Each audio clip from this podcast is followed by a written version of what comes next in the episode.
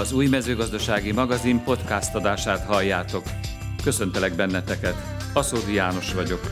A műsorban információkat, újdonságokat, érdekességeket hallhattok a mezőgazdaság házatájáról. Tartsatok velem itt is! A Portfólió tavaszi agrárium konferenciája minden esztendőben sorra veszi azokat a tényezőket, amelyek az adott évben meghatározhatják a gazdálkodást. Szóba kerülnek szabályozási, finanszírozási és jövedelmezőségi kérdések is. Az idei esemény legfontosabb témája az Európai Uniós közös agrárpolitika támogatási feltételrendszerének 2023-ban életbe lépett változása volt. Farkas Sándor, az Agrárminisztérium parlamenti államtitkára, és Hazafi László, a portfólió programigazgatója is arra hívta fel a figyelmet, hogy a gazdálkodóknak meg kell tanulniuk alkalmazkodni az új feltételekhez.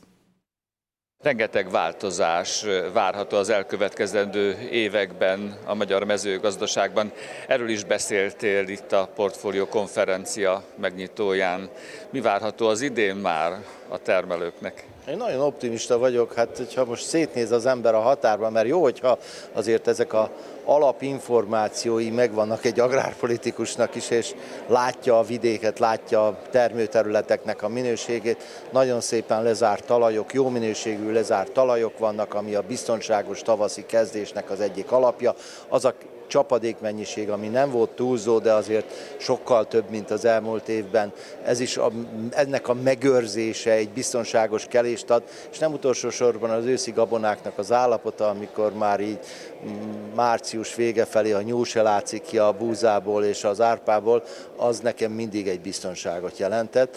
Ezek azok az alapvető, egyszerű, mondhatni paraszti világból származó információk, de ezek ma már kevesek ehhez szükségesek azok az új információk, az az új tudás, amit a stratégiai tervben is megkövetelnek, vagy megkövetelünk önmagunktól, és a brüsszeli kihívásoknak is többé-kevésbé eleget kell tennünk. Ebben kell megtalálni az összhangot, és én úgy gondolom, hogyha ezeknek az új támogatási feltételeknek a lehetőségét kihasználjuk, már pedig ki kell használni, akkor nem vesztesei, hanem nyertesei is lehetünk ennek az új támogatási rendszernek, de még egyszer mondom, ehhez tanulni kell, az új információkat be kell gyűjteni, és adaptálni, mindenkinek adaptálni a saját gazdaságához, hogy ott ő melyik támogatási lehetőségből mit tud a legnagyobb mértékben kihasználni. Tehát ma már közgazdásznak is kell lenni egy, egy agrártermelőnek jelentős részben, hogy ezeket ki tudja számolni. Ehhez természetesen a kamarai szaktanácsadó és falugazdász hálózat nagyon sokat tud segíteni, már eddig is nagyon sok fórumon vettek részt, és én úgy gondolom, hogy ez a két dolog úgy összekapcsolódik, akkor biztos vagyok benne, hogy nyertesek lehetünk. Mi várható, mikorra jött ki ennek az új rendszernek az elindításával? Azt mondják a kollégák, hogy április elején. Április közepe táján ezek a új feltételek meg lesznek, akkor mindenkinek ezt végig kell nézni, a saját, még egyszer mondom, adaptálni kell a saját gazdaságára, és utána ezeket a kérelmeket be kell nyújtani, aminek a módosítása még szeptemberben némileg lehetséges lesz, de ezen az úton el kell indulni. Minden ágazatot alapvetően érint az, hogy 2023. január 1-től hatályba lépett az új uniós közös agrárpolitika szabályozó rendszere, és ez alapvetően megváltoztatta a támogatáshoz jutási feltételeket. Éppen ezért választottuk ezt a konferencia, úgy is mondhatjuk ezért tematikájává, és ez, ez, adja a, ez adta a konferencia vagyis kiemelt első számú témáját, tehát hogy bemutassuk azt, hogy az új kapban milyen szabályozási környezetben milyen feltételekkel juthatnak támogatásokhoz a piaci szereplők. Nagyon fontos ezekből a támogatási feltételekből kiemelni azt, hogy talán még ennyire nem volt fontos a környezetnek a védelme egyszer sem, mint ami most ebben a támogatási rendszerben van. Nem gondolod? Így van, ez a új uniós törekvéseknek az egyik legmeghatározóbb eleme. A, a zöld környezetvédelmi fenntartatósági elemek egyre nagyobb számban és egyre meghatározóbb súlyjal épülnek be a közös uniós agrárpolitika szabályrendszerébe, és ez markánsan megnyilvánul a, a 2023. január 1-től életbe lépett új szabályrendszerre, és ez hát mit tagadás megnehezíti a gazdálkodók számára a támogatáshoz jutási lehetőségeket. Szerinted ezek az új rendelkezések, ezek milyen hatással fognak lenni a termelésben, a termelők életében?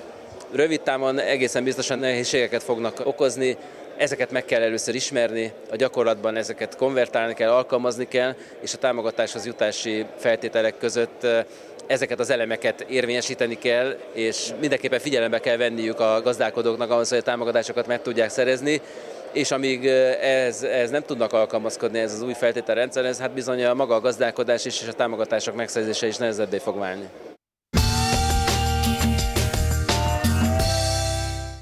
Mi áll a Marton Genetics cégcsoport nemesítési munkájának középpontjában?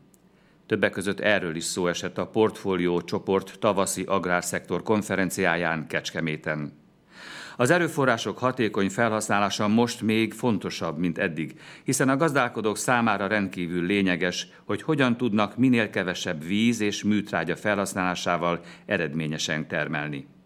Erről beszélgettünk Balla Zoltánnal, a Marton Genetics cégcsoport kormányzati és vállalati kapcsolatokért felelős vezetőjével, valamint Szundi Péter stratégiai vezetővel.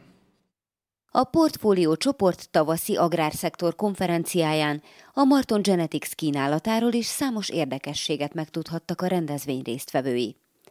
A vállalat számára eredményesen kezdődött az idei év, hiszen már az esztendő első szakmai kiállítása, az Agromas Expo is sikert hozott.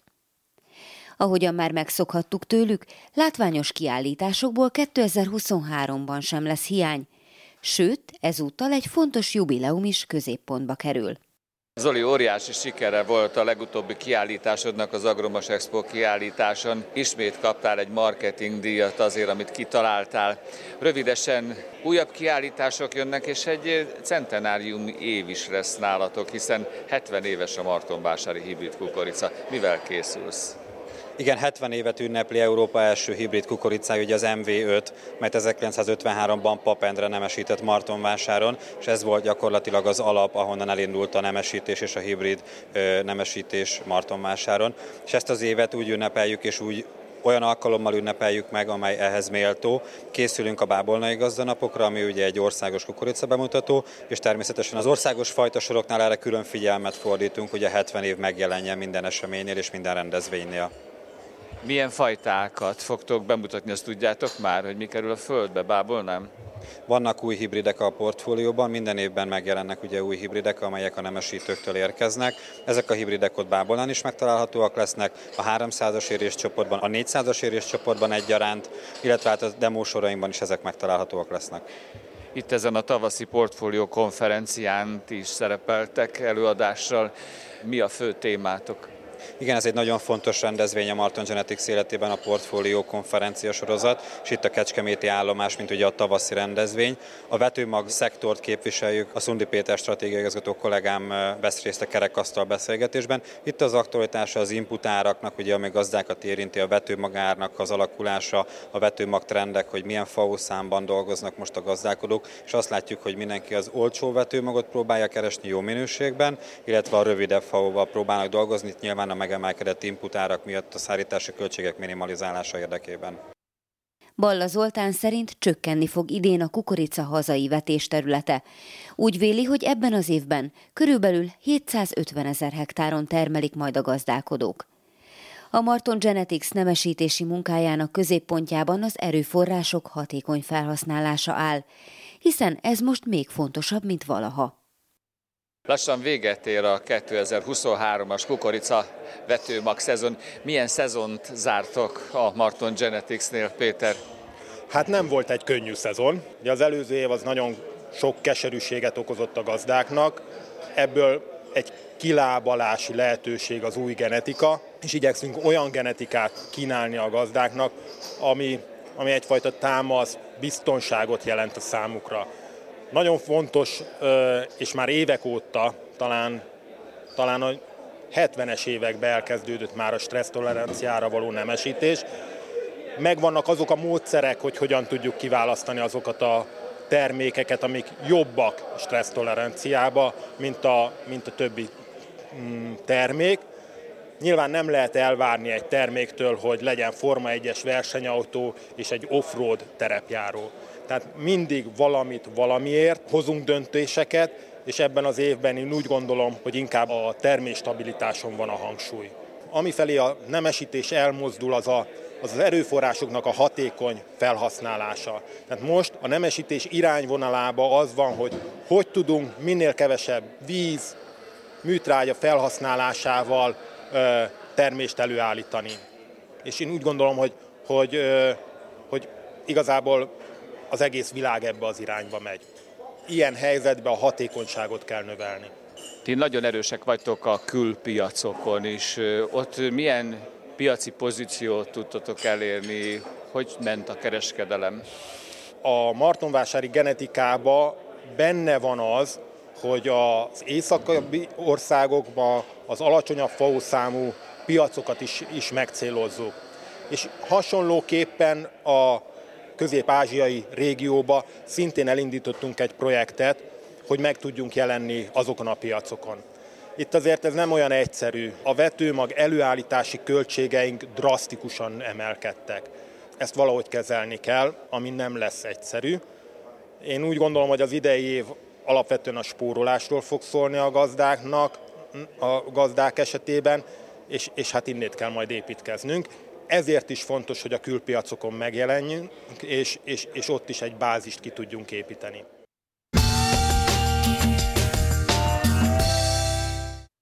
A Kecskeméti Tavaszi Fesztivál rendezvényen nem csak a különféle művészeti ágakhoz kapcsolódó programok kaptak helyet. A városban ugyanis megünnepelték a barackfa virágzást, sőt a résztvevők pántlikát tehettek arra a fára, amelyiknek a gyümölcsét majd szeretnék saját maguk leszedni. A különleges kezdeményezésről Király Józseffel, a Kecskeméti Városszépítő Egyesület elnökével és a házigazdával Büdi Zsoltal, a Bájzöldét ZRT vezérigazgatójával beszélgettünk.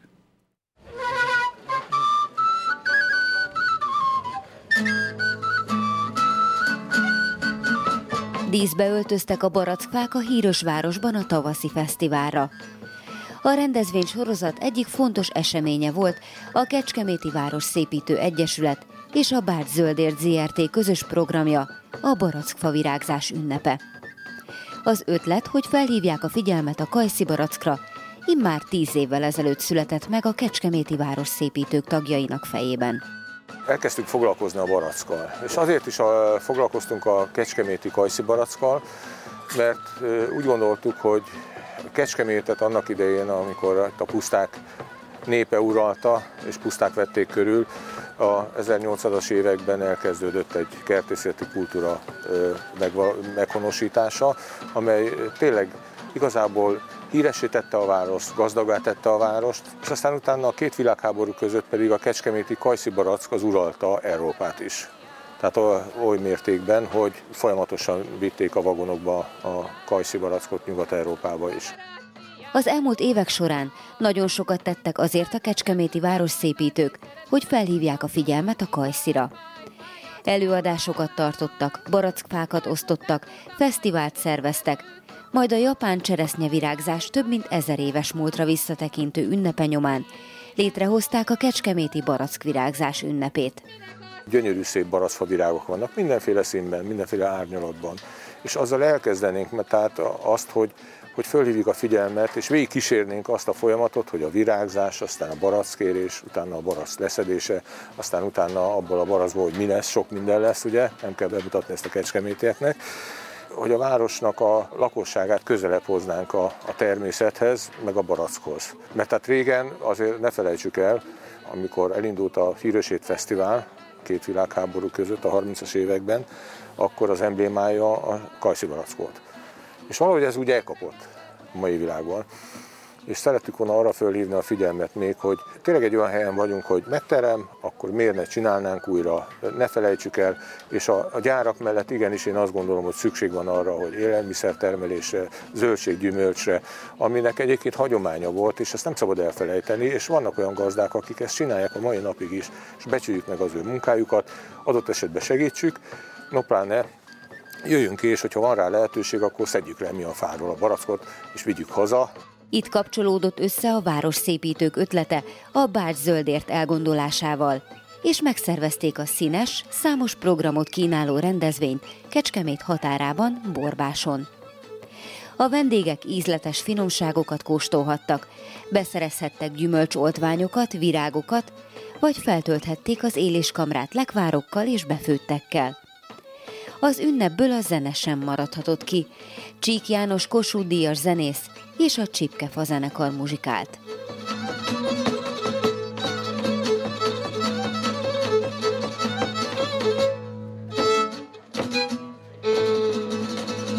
A nap fénypontja a barackfák megáldása volt, és az a pillanat, amikor mindenki felköthette a kiválasztott barackfájára a nevével, telefonszámával ellátott pántlikát. Fontos célja van ennek a pántlikázásnak, hiszen ez egy szemléletformálás első lépése. Azt gondoljuk, hogy közel kell hozni egymáshoz a növényt és a, a fogyasztót. Nem csak a végterméket fontos, hogy megismerje a fogyasztó, hanem azt szeretnénk, hogyha látná, főleg ugye sok gyermekről beszélünk, akik az elmúlt időszakban még csak valamilyen csomagolóanyagból becsomagolva szembesültek a termékkel. Azt szeretnénk, hogyha nyomon tudnák követni egy gyümölcsnek a fejlődése különböző fázisait, gyakran kijönnek, meglátogatják a fájukat, nyomon követik a fejlődést, és egy nagyon fontos momentum, el tudják dönteni, hogy milyen érési stádiumba fogják betakarítani. Nos, hát a saját fájáról reméljük, hogy 50-70-80 kg gyümölcsöt fog produkálni. El tudja dönteni, hogy milyen fázisba melyik gyümölcsöt takarítja be. Kötődjön a természethez, jöjjön ki a jó levegőre, és azt hiszük, hogy ezzel egy olyan kapcsolódást tudunk kialakítani, ami nem csak a kajszi kapcsán, hanem majd más egyéb növények vonatkozásában is működni fog. Bár 36 ezer kajszifával rendelkeznek, de nem csak a barack miatt lesz érdemes ellátogatni a Bács Zöldérthez, hiszen náluk 8 hónapon át tart a Szed Magad akció. Spárgával indítunk, gyakorlatilag három hét múlva már lehet jönni zöld spárgát és halványított spárgát szedni, majd utána a zöldségvonalon végigfutva lesznek fantasztikus paprikafajtáink, különböző fehér típusú paprikák, bloki és hegyes végű, Kalifornia paprika, különböző színű, kápia paprika, és lesz egy nagyon érdekes, erős paprika blokkunk, ahol a habanero és a jalapeno különböző várfajait lehet megismerni és szedni. Gyümölcsökben pedig talán még szélesebb a repertoár, van 17 fajta cseresznyénk, van 7 fajta meggyünk, 11-12 fajta szilvánk, három fajta bírsünk, három fajta őszi barackunk és 17 fajta kajszi barack. Gyümölcsöt 150 hektáron, zöldséget pedig 100 hektáron termel a Bács zöldért. A fajta választékuk korszerű, számos különleges klubfajtát termesztenek, és minden területük öntözött. Tavasztól késő őszig érdemes többször is ellátogatni hozzájuk, hiszen náluk egészséges, ökológiai gazdálkodásból származó zöldséggel és gyümölcsel tölthetjük fel az éléskamrát úgy, hogy akár saját magunk szedjük le a termést.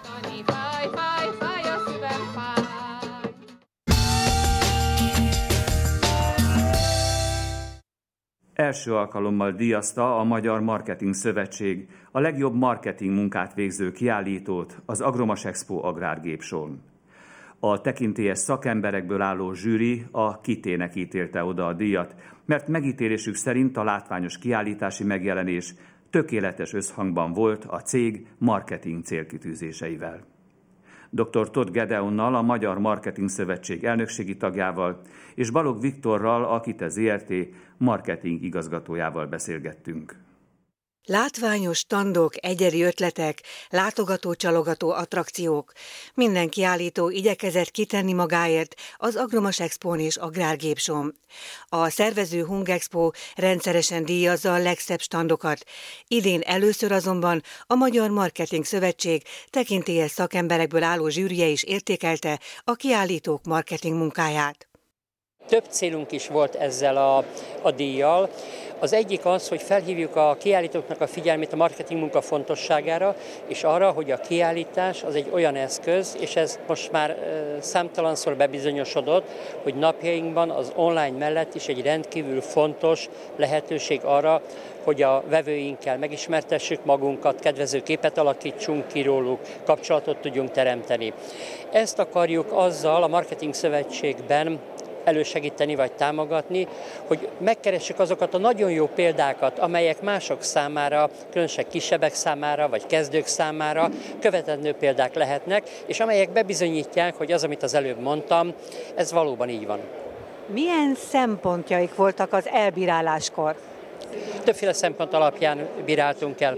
Az egyik része volt a maga a vizuális látványa a standnak, tehát a standnak a tervezése, megvalósítása, a stand munka.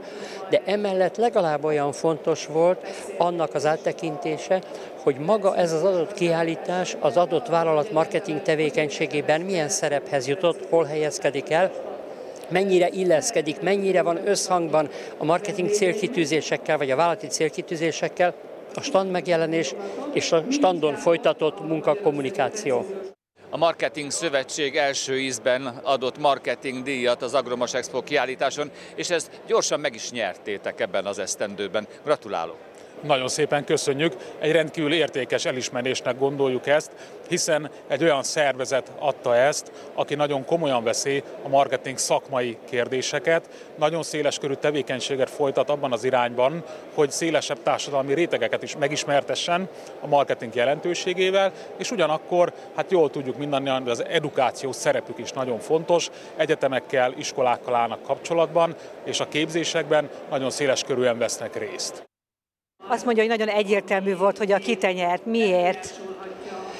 Csodálatos kiállítást valósított meg. Jó, persze a Kite egy hatalmas cég megengedheti magának ezt, de nem is ez volt igazából, ami miatt nyert, hanem az, hogy az egész koncepció, ahogy felépítették, ahogy megtervezték, az mind-mind szorosan kapcsolódott a vállalati marketing stratégiához, a vállalati marketing célkitűzésekhez, és igazából ez volt a nagyon fontos, mert nem lehet mindenki olyan gazdag, mint aki te, de az, hogy a kiállítási koncepció és a marketing stratégia annyira integrálódnak egymásba, ez nem csak nagyság kérdése.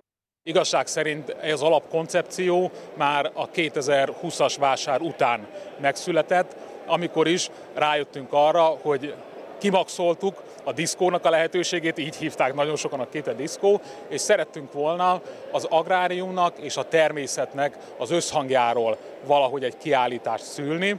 Az elmúlt időszak hozta magával, megjelent például a Green Deal is, rendkívül időszerűvé tette ezt a kérdést. A kitemenet közben 50 éves lett, ezt is bele kellett integrálni, és ne felejtsük el, hogy a kitének a PGR rendszere és az a technológiai együttműködése, amit létrehoz és megalkotott, ennek is takarnia kell ezeket a mondani valókat.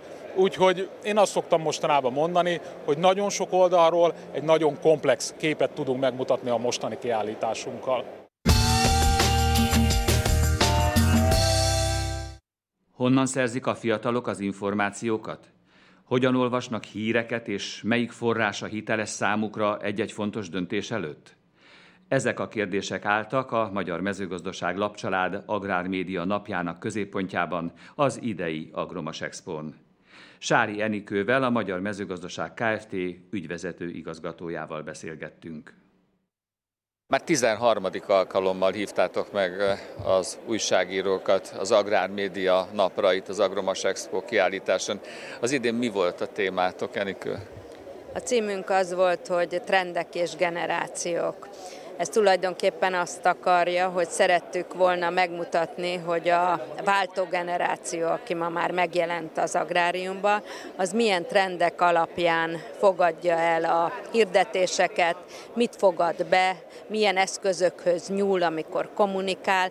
Tehát egy kicsit szerettük volna mi magunk is látni azt, hogy mivel tudjuk elérni az új generációt. Mi volt a konklúzió az előadások végén?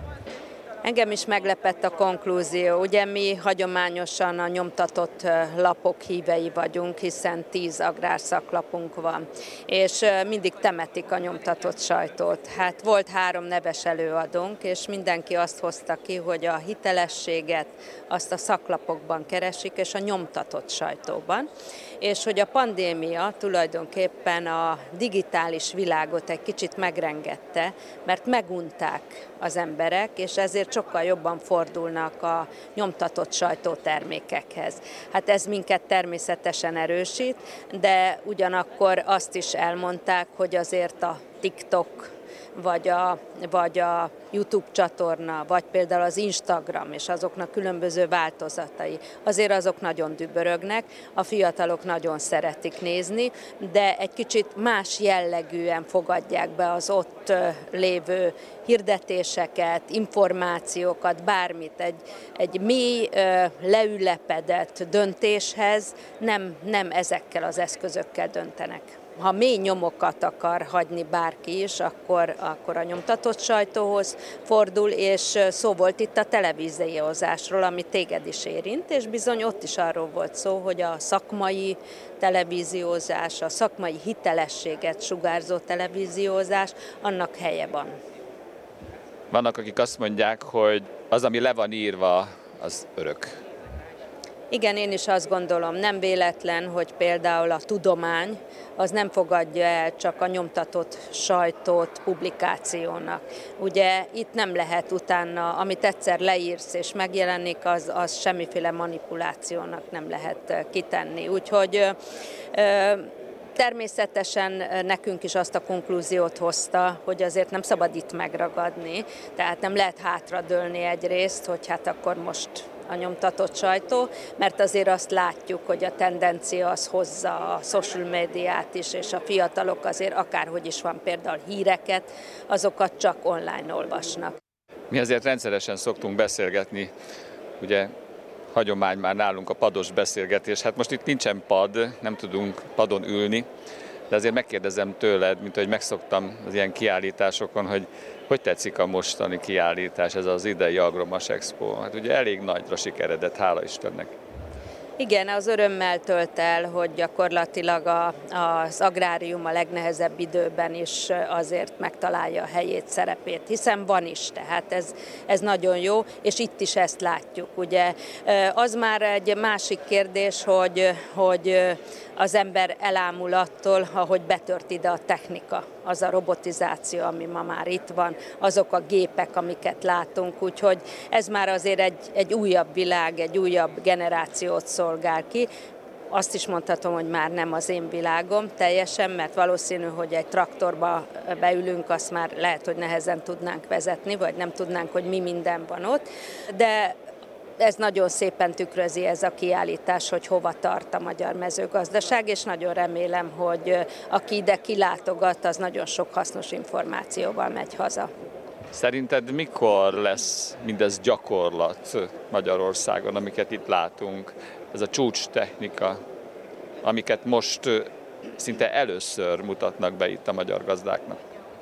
Én azt gondolom, hogy hamar. Azért a magyar gazda nagyon befogadó, és azért Magyarországon nagyon erős gazdaságok vannak, akik ezt anyagilag is be tudják fogadni, és tudják a gazdasági hasznát. Úgyhogy nem kell erre sokat várni, sőt azt gondolom, hogy a robottechnikának például már egy jó része az már itt van a magyar mezőgazdaságban. Tapasztalatok, küzdelmek, sikerek.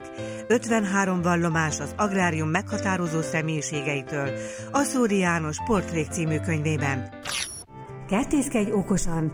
Termesztési és tartósítási tippek a Szóri János Én kis kertem című könyvében. Rendeld meg most az umm.hu oldalon. Kedves hallgatóim! Az új mezőgazdasági magazin podcast adását hallhattátok. A műsor filmes változatát az umm.hu oldalon is figyelemmel kísérhetitek. Tartsatok velem itt is, ott is. Köszönöm a figyelmeteket. Aszódi Jánost hallottátok.